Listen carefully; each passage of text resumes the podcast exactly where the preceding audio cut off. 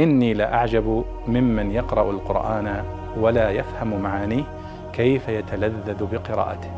كيف يتلذذ بقراءته. بسم الله الرحمن الرحيم. يقول الله سبحانه وتعالى في آية عظيمة من أجمع آيات الأخلاق في القرآن الكريم خذ العفو وأمر بالعرف وأعرض عن الجاهلين. خذ العفو. ما معنى العفو؟ وأمر بالعرف. العرف. ما معنى العرف؟ خذ العفو. العفو هو ما عفى وتيسر من أخلاق الناس. معنى الآية يا محمد والخطاب للنبي صلى الله عليه وسلم ولأمته من بعده.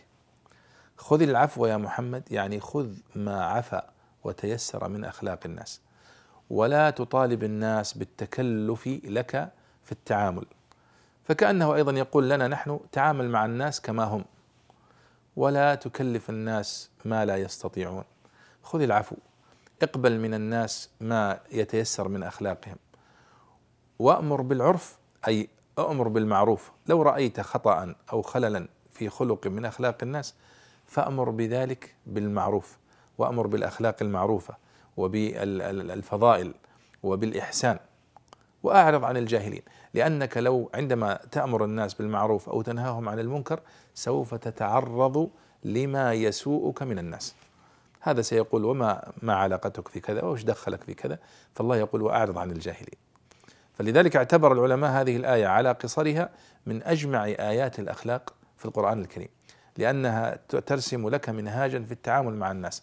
خذ العفو أي خذ ما تيسر وعفى من أخلاق الناس ولا تكلفهم ما لا يطيقون. وأمر بالعرف أي أمر بالمعروف الذي أمرت به الشريعة. وامر بالمعروف والأمر بالمعروف يستلزم النهي عن المنكر. ولذلك قال وأعرض عن الجاهلين الذين قد يسيئون إليك أو قد آه، يشتمونك أو قد آه، يعني يضربونك أحيانا في سبيل يعني آه، هذا الأمر وهو الأمر بالعرف والنهي عن المنكر والله أعلم.